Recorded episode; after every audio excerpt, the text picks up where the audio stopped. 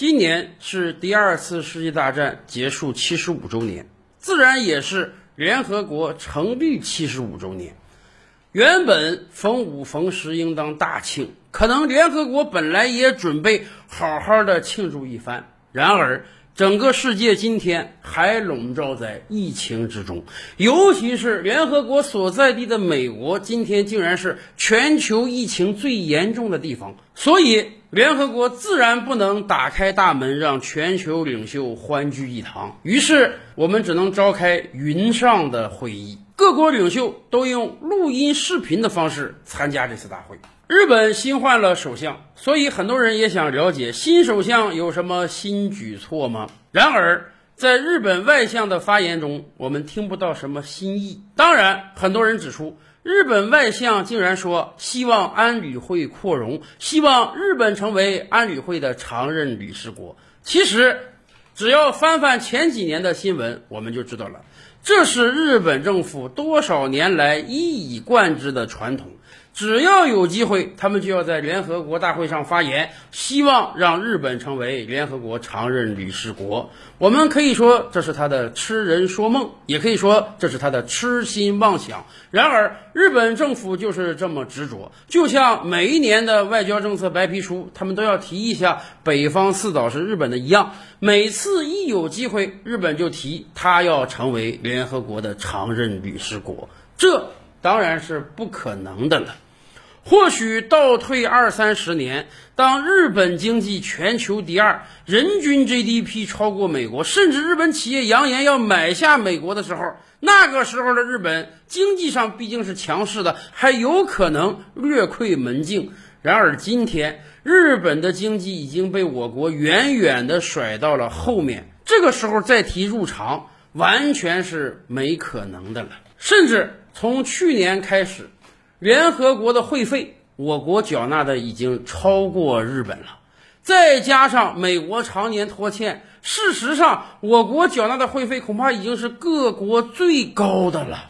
也就是说，日本连对会费的贡献上都大不如前了，他还怎么提入常呢？联合国这个组织从诞生到今天已经七十五年了。虽然有人说联合国就是个橡皮图章，以美国为首的霸权国家，需要用你的时候就用，不需要用你的时候就把你甩在一边。甚至这两年以来，特朗普总统带领美国退出了多个联合国名下的组织，甚至一度动议要退出联合国。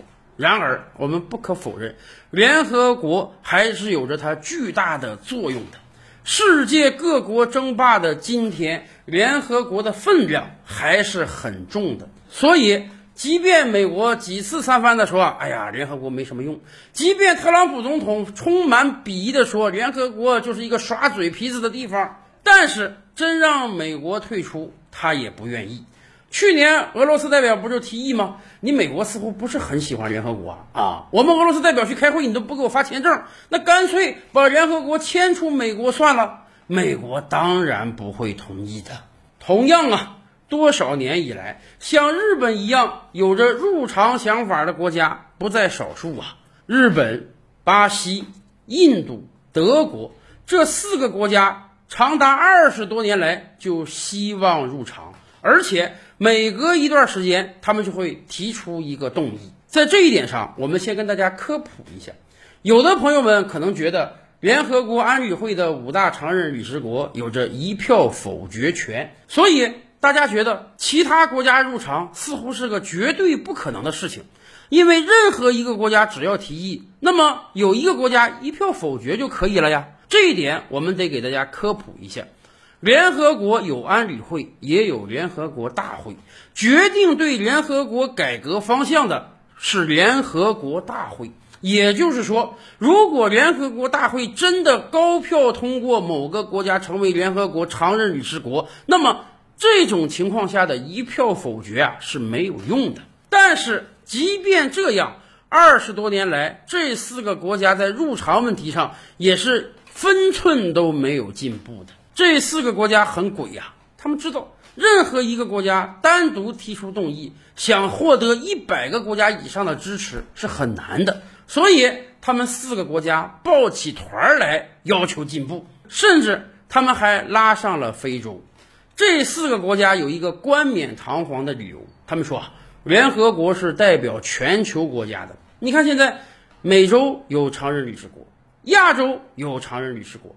欧洲也有常任理事国，然而整个非洲没有一个常任理事国，这不公平啊！没有代表帮非洲国家发言呀。所以这四个国家屡次说我们要照顾非洲，因此要改革安理会。怎么改？把五个常任理事国变成十一个常任理事国，这四个国家都进去，再让非洲国家选出两个代表来。他们以为这样一个大帮哄的提议就能得到世界上大多数国家的赞同，从而彻底的扩充联合国安理会的构成。然而，多少年来，这个四国方案从来就没有通过。这说明啊，其他国家也不是傻子，他们知道这个世界还是一个大国主宰的世界。本来联合国今天在国际事务上的发声就越来越弱了。如果你真的，把联合国安理会变成一个人尽可夫的地方，那么这个橡皮图章的威力就更加弱小了。所以，日本入场也好，印度入场也好，这几乎都只是痴人说梦。说实话，有一个国家本来就比他们更有资格，德国。德国在经济实力上不逊于日本啊。德国今天可是欧盟的领导国家呀。但即便这样，德国都获得不了这一票。德国还屡次三番的跟法国商量：“哎呀，有没有可能这样？干脆你把你那一票让出来，我们整个欧盟来搞一票，不好吗？正好英国也脱欧了。德国希望借由欧盟来取代法国那一票。然而，即便这样一个心愿，法国也是不会答应的。所以，连德国都没机会，日本。”还想什么呢？照履拍案，本回书着落在此。欲知大千世界尚有何等惊奇，自然是且听下回分解。